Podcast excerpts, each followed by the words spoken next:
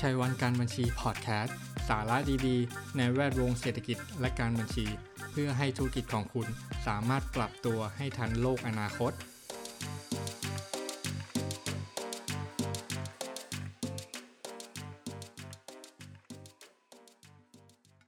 ยินดีต้อนรับเข้าสู่ชัยวันการบัญชีพอดแคสต์กับผมวิชิตพงษ์ชัยวัน วันนี้เราพาท่านผู้ฟังมาพูดคุยกับนักขายออนไลน์ท่านหนึ่ง จากสาวแบงค์ผันตัวมาสร้างแบรนด์เป็นของตัวเองนะฮะ ภายใต้ชื่อว่าสบายดีผ้าไหมลาว ซึ่งมีมูลค่าธุรกิจ 50 ล้านบาท เขาสามารถประสบผลสำเร็จภายใน 1 ปีเท่านั้นนะฮะ เขาทำได้อย่างไร หากท่านผู้ฟังหาคำตอบในตอนนี้ได้ ผมเชื่อว่าท่านผู้ฟังก็สามารถทำได้เช่นเดียวกัน ผมได้อยู่กับเขาแล้วครับ ขอต้อนรับคุณฝ้ายอมราพรโคตรสำราญครับ สวัสดีครับ สวัสดีค่ะ สวัสดีครับ ก่อนอื่นก็ยินดีที่ได้พบปะกับคุณค่ะฝ้ายนะฮะต้องเรียนท่านผู้ฟังก่อนว่ากว่าจะได้คิวคุณฝ้ายมาเนี่ยสัมภาษณ์เนี่ยมันไม่ใช่เรื่องง่ายเลยเพราะว่าคุณฝ้ายมีการไลฟ์ขายสินค้าอยู่ตลอดเนาะก็ผมก็ได้ติดตามไลฟ์ของคุณฝ้ายในหลาย ๆ คลิปเหมือนกัน ถือว่าเป็นผู้หญิงที่มีความสามารถและมีพลังงานนะครับคนหนึ่งรบ รบกวนคุณฝ้ายแนะนำค่ะตัวกับท่านผู้ฟังอีกสักรอบหนึ่งแล้วก็ช่วยเล่าเส้นทางกว่าจะเป็นธุรกิจสบายดีผ้าไหมลาวเนี่ยที่ประสบผลสำเร็จในวันเนี้ยคุณฝ้ายมีวิธีการยังไงครับ ค่ะ สวัสดีค่ะอ่าฝ้ายนะคะ นางสาวอมราพรโคตรสำรานค่ะนะคะอ่าเมื่อก่อนเป็นพนักงานแบงค์ค่ะนะครัคะบแบงค์ที่หนึ่งในจังหวัดหนองคายนะคะอืมแล้วก็พอเราทำงานแบงค์ไปสักพักหนึ่งเราเริ่มเริ่มรู้สึกว่ามันอิ่มตัวแล้ว อืม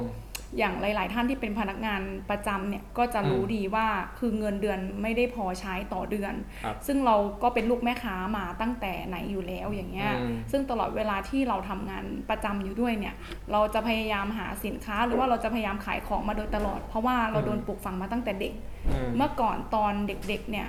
อ่าคือคุณแม่ขายของนะคะที่ตลาด ครับตั้งแต่เล็กเลย เราก็อืม ได้ลงไปช่วยตั้งแต่อนุบาลตั้งแต่จำความได้อนุบาลจนจบม .6 อืม แล้วพอแบบเวลาเราไปโรงเรียนเนี้ยด้วยความเป็นแม่ค้าเราก็จะชอบเอาขนม เอาลูกอม อืมใส่กระเป๋าไปขายให้เพื่อนที่โรงเรียนอะไรอย่างเงี้ยค่ะ ก็มีเป็นการปลูกฝังมาตั้งแต่เด็กพอเราเริ่มอืมโตมาอย่างเงี้ย พอมาทำงานประจำเราก็มีโอกาสได้มาอยู่ตรง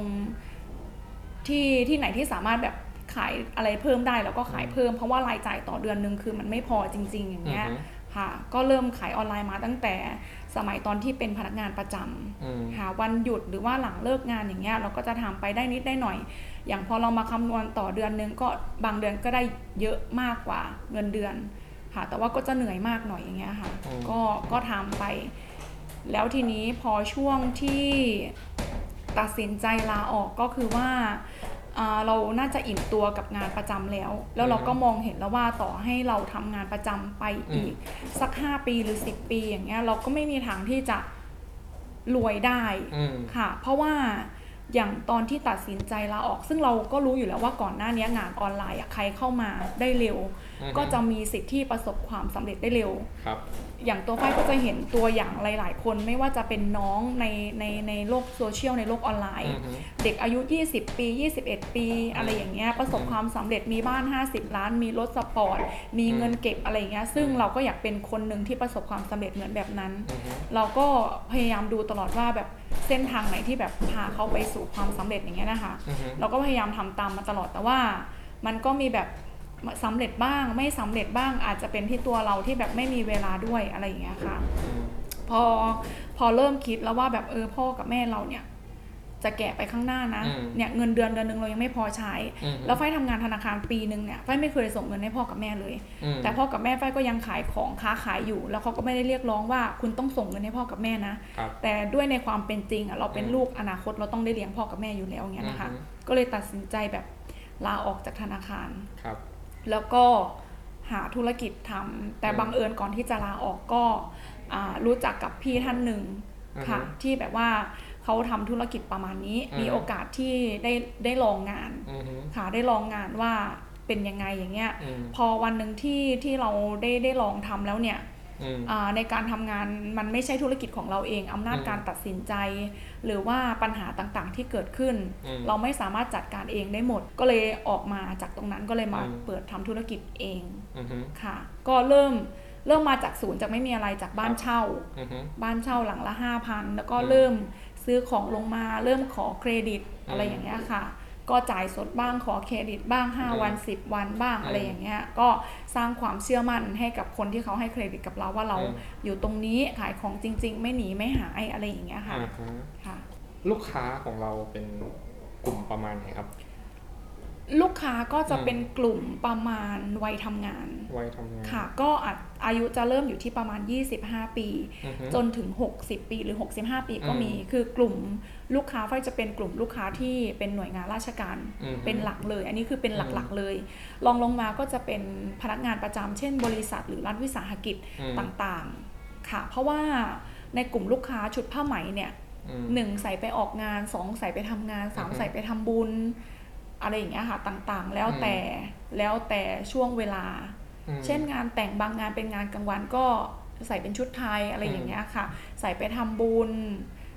มีงานตามหน่วยงานราชการที่บังคับอืมให้ใส่ชุดไทยอะไรอย่างเงี้ยค่ะอืมก็จะเป็นประมาณนี้ แล้วเรามีการ build relationship กับลูกค้าไงสร้างความสัมพันธ์ให้ลูกค้าเนี่ยอยู่กับเราใน long term อะครับเอ่อจริง ๆ ตัวนี้เราค่อนข้างซีเรียสนะคะอืมว่า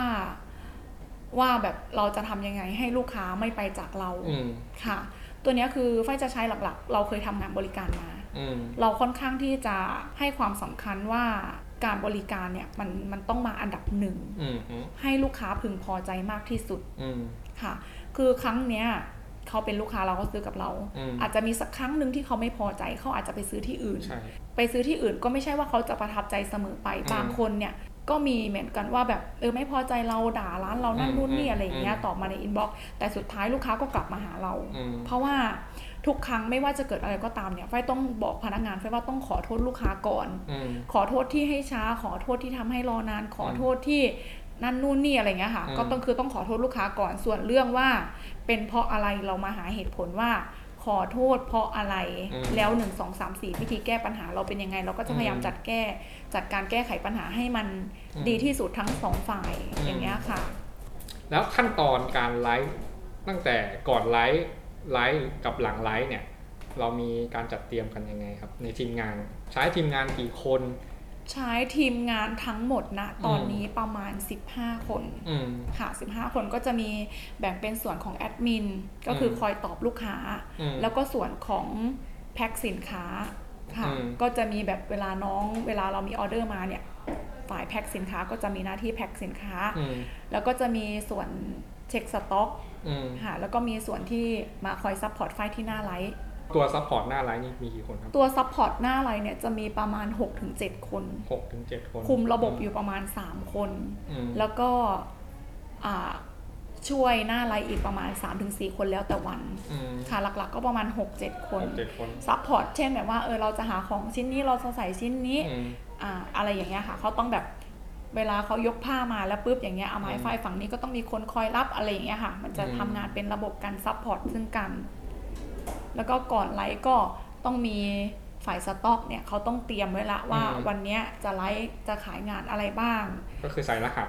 ค่ะ ใส่รหัสอืมใส่รหัสแล้วก็ดูเช็คดูว่าของในชั้นเนี่ยอืมมีตามที่ในระบบ ไหมอืมค่ะมีตัวไหนที่แบบว่ามันมีตำหนิแล้วเราดึงออกไหมอะไรอย่างเงี้ยค่ะ เช็คสินค้า แล้วเราก็มีการบรีฟก่อนไหมบรีฟก่อนที่จะไปไลฟ์สดจริง ส่วนมากนะคะ โดยส่วนมากจะไม่ค่อยมีบีบก่อนอืมเพราะหลักๆจะเป็นตัวไฟเองอืมสมมติว่าน้องก็ทำงานทำงานทำงานของน้องไปอืมของไฟเนี่ยตื่นเช้ามาปุ๊บ ไฟมีหน้าที่แบบไปเช็คยอดลูกค้า อืม ลูกค้าโอนเงินมา เพราะว่าการบัญชีทุกอย่างไฟไฟจะจัดการเองหมด อืมฮึเช็คยอดสลิปยอดเงินถูกยอดเงินผิดโอนเงินเกินเงินคืนลูกค้า อืม อะไรอย่างเงี้ยค่ะปิ้นใบออเดอร์เช็คออเดอร์อืมเสร็จแล้วปุ๊บพอเราเคลียร์งานของเราแต่ละวันทุกอย่างเสร็จแล้วปุ๊บอืม เนี่ยโอเคว่างแล้วเดี๋ยวขึ้นไลฟ์เลยก็เปิดกล้องแล้วก็พร้อมไลฟ์เลย อืม แต่ละคนเขาจะรู้ว่าหน้าที่เขาต้องเตรียมอะไรบ้าง เขาจะมีคำถามแค่คำถามเดียวว่าวันนี้พี่ฝ้ายไลฟ์ไหมแค่นั้นเองอืมค่ะทุกคนรู้หน้าที่ ใช่ค่ะ ทุกคนรู้หน้าที่ ย้อนไปตอนเริ่มกิจการ คุณฝ้ายมีทีมงานไหมครับ ตอนนั้นมีทีมงานอยู่อ่าสองแรก ๆ เลยนะคะเปิดร้านอืมก็คือมีทีมงานอยู่สองคนอืมแล้วก็ต่อมาประมาณสักอาทิตย์ประมาณเกือบเดือนหนึ่งก็รับสมัครน้องอีกคนหนึ่งก็มีทีมงานอยู่สามคน แล้วก็เลยดึงน้องชายไฟอะอืมมีน้องชายคนหนึ่งอืมก็ดึงมาช่วย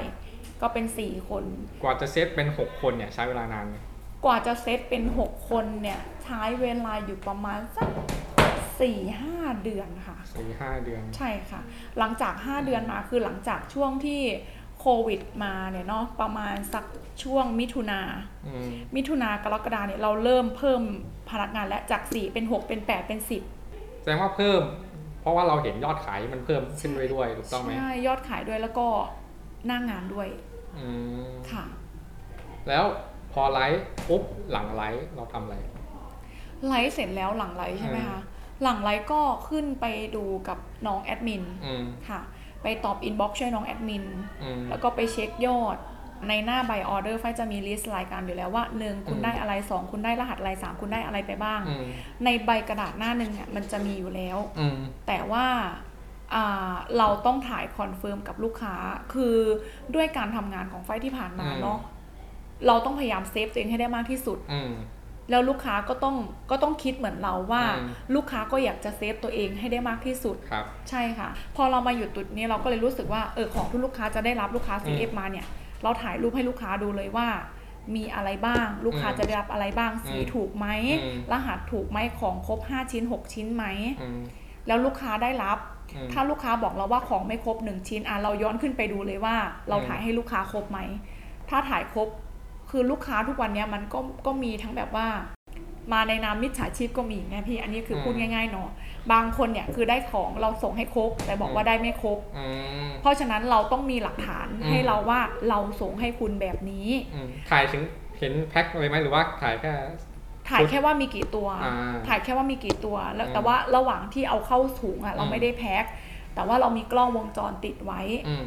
พอลูกค้าบอกว่า ได้รับของไม่ครบอืมอะเราก็มาดูกล้องวงจรปิดว่าผิดพลาดจากพนักงานที่แพ็คของใส่ถุงหรือเปล่าอ่าอย่างเงี้ยค่ะ คือเราก็ไม่ได้บอกว่าเราจะชัวร์ร้อยเปอร์เซ็นแต่เราต้องพยายามเซฟตัวเองอ่าค่ะว่า จากนั้นลูกค้าตอบว่าโอเคเราถึงจะส่งได้ถูกต้องไหม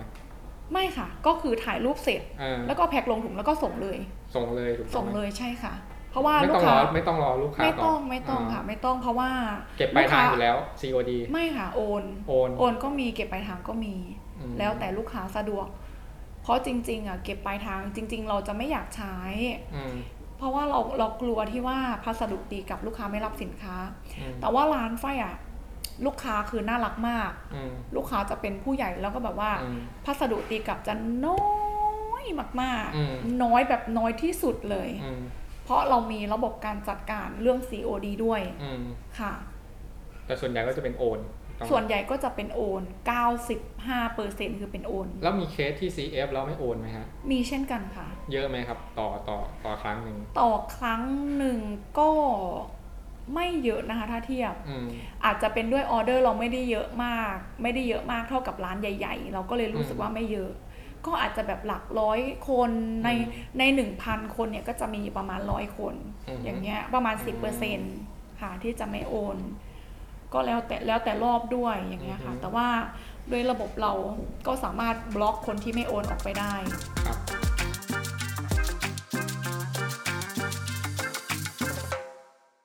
สถานการณ์ไวรัสโควิด มีผลกระทบต่อธุรกิจไหมฮะ แล้วก็เรามีวิธีปรับตัวยังไง ในช่วงโควิดแรก ๆ เลยเนี่ยอืมมีผลกระทบอย่างมากอืมถือว่ามากมากเลยค่ะ ยอดขายนี่ลดลงแบบ ไม่ใช่ห้าสิบห้าสิบนะ น่าจะลดลงแบบเจ็ดสิบเปอร์เซ็นเลยค่ะ ถ้าเทียบเป็นรายเดือนถ้าเนาะเทียบเป็นรายเดือนตั้งแต่อืมตั้งแต่ครั้งแรกที่แบบเกิดสถานการณ์โควิดอืม -19 นะคะ ก็คือจะลดลงเยอะมาก เพราะว่าคนเราไม่เคยเจอกับกับตัวไวรัสตัวเนี้ยมาก่อน แล้วด้วยการที่แบบว่าอะไรนะ ล็อกดาวน์อืม จำกัดเวลาการเข้าออกสถานเคหะอะไรอย่างเงี้ยค่ะ ก็มีผลกระทบมากในช่วง 3-4 เดือนแรกที่เกิดสถานการณ์แบบนี้ขึ้นมา ด้วยเราขายออนไลน์อยู่แล้ว ผลกระทบมันก็ไม่น่าจะเกิดขึ้นแปลว่า ผลกระทบเนี้ยคือส่วนไหน ส่วนลูกค้าไม่มีกำลังซื้อหรืออะไรครับใช่ค่ะ ส่วนลูกค้าอืมส่วนลูกค้าเนี่ยถามว่าลูกค้ามีกำลังซื้อไหมลูกค้ามีกำลังซื้อนะไฟมองว่าอืมเพราะว่าไฟขายลูกค้าก็ยังซื้อปกติอยู่อืมแต่ว่าเขาจะซื้อในราคาที่สูงเท่าเดิมไม่ได้อืมหนึ่งคือเขาจะเซฟเงินอ่าคือทุกคนนะตอนนั้นอาจจะเซฟเงินไว้เลยเพราะเราไม่รู้ว่าอนาคตอาจจะเป็นยังไง เพราะทุกคนก็เริ่มบอกว่าอะต้องซื้อของตุนนะซื้อของกินตุนนะอืมข้าวปลากระป๋องอืมต้องซื้อไว้นะอย่างเงี้ยเพราะฉะนั้นเขาจะให้ความสำคัญกับเรื่องการแต่งกายเงี้ยน้อยลงน้อยลงมา แต่กลุ่มลูกค้าที่ไฟมีก็คือจะมีกลุ่มลูกค้าทั้งซื้อปลีก แล้วก็ถือซื้อส่งอืมหมายถึงว่าเขาซื้อจากร้านเราอะราคาถูกอืมแล้วเขาก็ไปขายต่ออีกอืมราคาหนึ่ง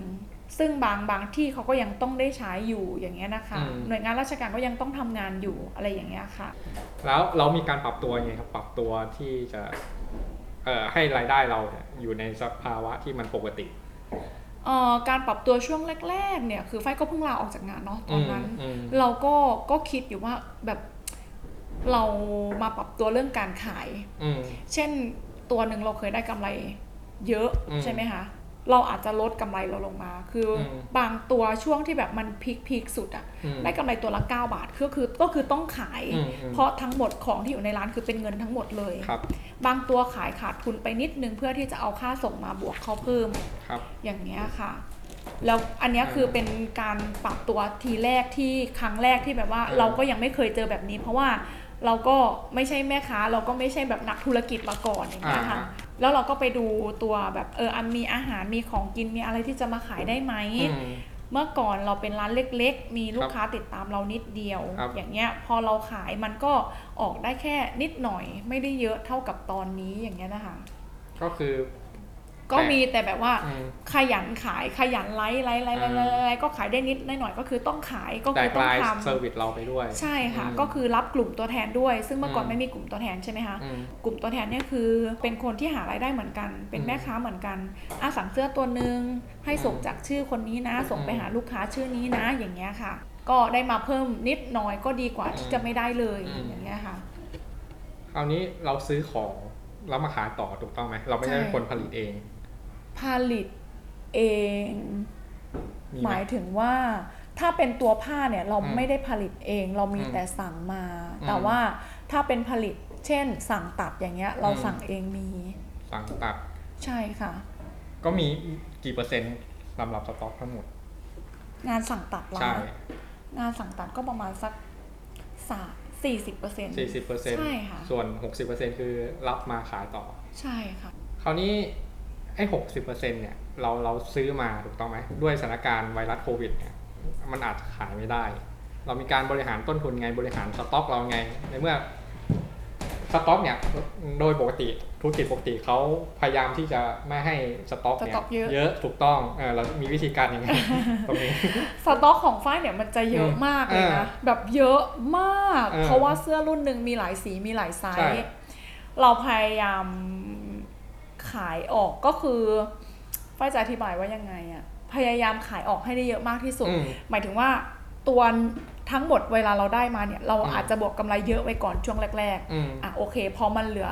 30 ตัวสุดท้ายอืมเราจะอาจขายเอากำไรแค่นิดเดียวหรือบางทีอืมขายเท่ากับต้นทุน เพราะอืมให้รุ่นนั้นออกทั้งหมดเลย ว่ามันจะมีปัญหาคนที่ซื้อมาก่อนไหมไม่มีไม่มีใช่ไหมเพราะว่าคุณต้องยอมรับว่า ถ้าคุณจะรอซื้อตอนถูกอืมมันไม่เหลือสีไม่เหลือไซส์ที่คุณต้องการแล้วนะอ๋อโอเคอืมมันไม่เหลือสีไม่เหลือไซส์ที่คุณต้องการแต่ความรู้สึกมันอาจจะไม่กระทบอะไรมากถูกต้องไหมเพราะว่าใช่ของเรามันยังไงมันก็ขายได้ ใช่ค่ะเพแต่ราะว่าเราถ้าก็คุณไม่ซื้อตอนนี้มันอาจจะหมดอะไรประมาใช่ณนี้ใช่ค่ะเพราะลูกค้าส่วนมากก็อืมร้านไฟจะเจอปัญหาแบบนี้เลยอืมถ้าของไฟมาลงแล้วปุ๊บอย่างเงี้ย ถ้าคุณช้าแป๊บเดียวเนี่ยคุณคุณไม่ทันละย้อนกลับไปเมื่อปีที่แล้ว แฟชั่นเมื่อปีที่แล้วอืม ทุกวันเนี้ยก็ยังตัดออกมาแบบเดิม อืม เพราะเราก็มองว่าลูกค้าคนที่ได้ไปแล้วก็มีลูกค้าอืมคนที่ยังไม่ได้ก็มี คือไอเนี่ยมันเป็นผ้าไหมถูกต้องไหมใช่ค่ะ แฟชั่นมันก็เป็นแฟชั่นในใช่ใน area ของเขาใช่ค่ะ เออมันอาจจะเปลี่ยนบ้างแต่สุดท้ายก็วนมาใช่ที่ค่ะ เดิม ก็จะมีลูกค้าลูกค้าเก่าโอเคได้ไปละ อืมลูกค้าใหม่เราก็เพิ่มขึ้นเรื่อยๆนะตอนเนี้ยอืมเพราะเมื่อก่อนตอนที่ไฟขายลูกค้าไฟแค่หมื่นคน ตอนนี้ลูกค้าไฟเจ็ดหมื่นคน อืม แสดงว่าเรามีลูกค้าใหม่เข้ามาละ อ่าฮะอย่างเงี้ยค่ะอ่าก็ในส่วนส่วนสต็อกรุ่นอย่างเงี้ยอาจจะเป็นบางรุ่นที่เรารู้สึกว่าเออรุ่นนี้เราอยากเอาออกให้หมดนะมันเหลือแค่นิดเดียวเราก็เอาออกอืมอย่างเงี้ยค่ะถ้ามันขายไม่หมด เมื่อก่อนแค่จะซีเรียสอู้ขายไม่หมดเราต้องทำยังไงทั้งหมดเนี่ยมันคือต้นทุนอืมของเราทั้งหมดเลยนะ แต่พอมาที่เราแบบเริ่มเริ่มอืมแบบตั้งตั้งตั้งจุดได้อะไรเงี้อืยมค่ะจุดยืนตัวเองได้เราก็แบบโอเค ขายไม่หมดเราก็เอาไว้ก่อนอืมสองสามเดือนเราเอามาขายใหม่อืม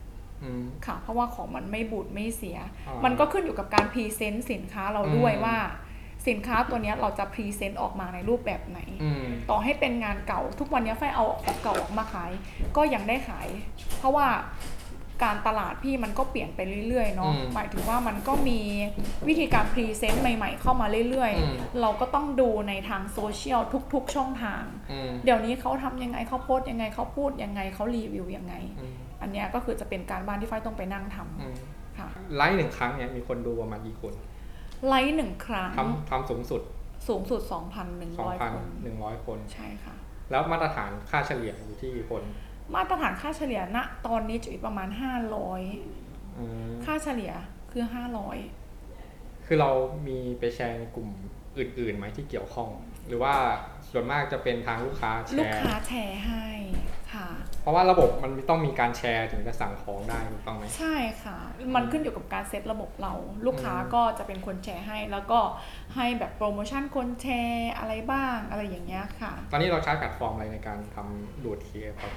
แพลตฟอร์มที่ใช้ก็คือใช้ระบบของ v l i s h VRich ใช่ค่ะอืมซึ่งตัวแพลตฟอร์มเนี่ยมันจะมีหลายแพลตฟอร์มที่ที่จะใช้กันแล้วแต่ว่าอืมถ้าแล้วแต่ว่าหน้างานของแต่ละแต่ละอืมที่เป็นยังไง ถ้าไม่ใช่ไว้ไลฟ์สดมาใช้วีลิสก็ไม่เหมาะอืมอย่างเงี้ยค่ะ ถ้าเป็นแบบยิงแอดขายของ อย่างเงี้ยจะมาใช้วีลิสก็ไม่เหมาะ อันนี้คือก็ต้องไปใช้อันนี้คือเราเรียนรู้เองหรือว่ามีการไปเรียนที่อื่น เรียนรู้เองทุกอย่างทุกอย่างค่ะใช่ไม่เคยเข้าคอร์สอ่าเรียนว่าสอนออนไลน์ยังไงอ่าให้ปังนั่นนู่นนี่อ่าไม่เคยเลย ค่ะโอเคเราก็ไปเรียนรู้จากว่าเอ้ยเพจใหญ่เขาทำยังไง ร้านใหญ่ ๆ ที่คนดูเป็นหมื่นเขาทำยังไงเขาใช้ระบบยังไงอืมเราต้องมีการลองซื้อของ มีการลองผิด มีการลองถูอืกมซึ่งก่อนเราจะมาใช้ระบบเนี้ยเราก็ลองใช้มาสี่ห้าระบบละอ่าก็ค่ะมามามาที่ระบบนี้ใช่ค่ะอืมแล้วสุดท้ายครับฝากผลงานให้กับท่านผู้ฟังว่า คุณคุณฝ้ายมีเพจหรือจะจะซื้อ สินค้าจากคุณฝ้ายต้องติดต่อทางไหนบ้างครับอืมก็ฝากร้านด้วยนะคะครับเป็นเป็นร้านสบายดีผ้าไหมลาวใบน้องฝ้ายค่ะอืมนะคะ ก็จะมีขายผ่านช่องทางหน้าเพจด้วยอืมแล้วก็ในไลฟ์สดด้วย ก็จะมีช่องทาง YouTube นะฮะ ช่องทาง YouTube ตอนนี้ยังไม่ได้ทำค่ะอ่าฮะเพราะว่าตอนนี้ยังยุ่งยุ่งมากๆเลยแต่ส่วนมากก็คือช่องทางเดียวคือ Facebook Facebook ใช่ค่ะ ช่องทางเดียวอืมเลยคือ Facebook ค่ะ ครับท่านผู้ฟังวันนี้ก็ หมดเวลาสำหรับชัยวันกำชีพอดแคสต์ท่านผู้ฟังสามารถติดตามข้อมูลอื่น ๆ ผ่านทาง Facebook YouTube และ Apple Podcast ของชัยวันกำบัญชี ผมหวังว่าเรื่องราวที่เราสัมภาษณ์กับคุณฝ้าย อมราพร วันนี้จะเป็นแรงบันดาลใจให้กับผู้ที่กำลังสร้างแบรนด์ที่เกี่ยวข้อง ไม่ว่าจะเป็นผ้าฝ้ายเองเนี่ยหรือผลิตภัณฑ์อื่น ๆ สิ่งที่สำคัญไม่ว่าแง่มุมไหนก็ตามที่คุณได้จากคุณฝ้าย อมราพร จะเหมือนผมหรือแตกต่างจากผมไม่เป็นไรเลยครับ แต่ที่สำคัญคุณต้องนำไปปรับใช้ ให้เกิดประโยชน์สูงสุด วันนี้ก็ขอขอบคุณคุณฝ้ายอมราพรด้วยครับ สวัสดีครับ สวัสดีค่ะ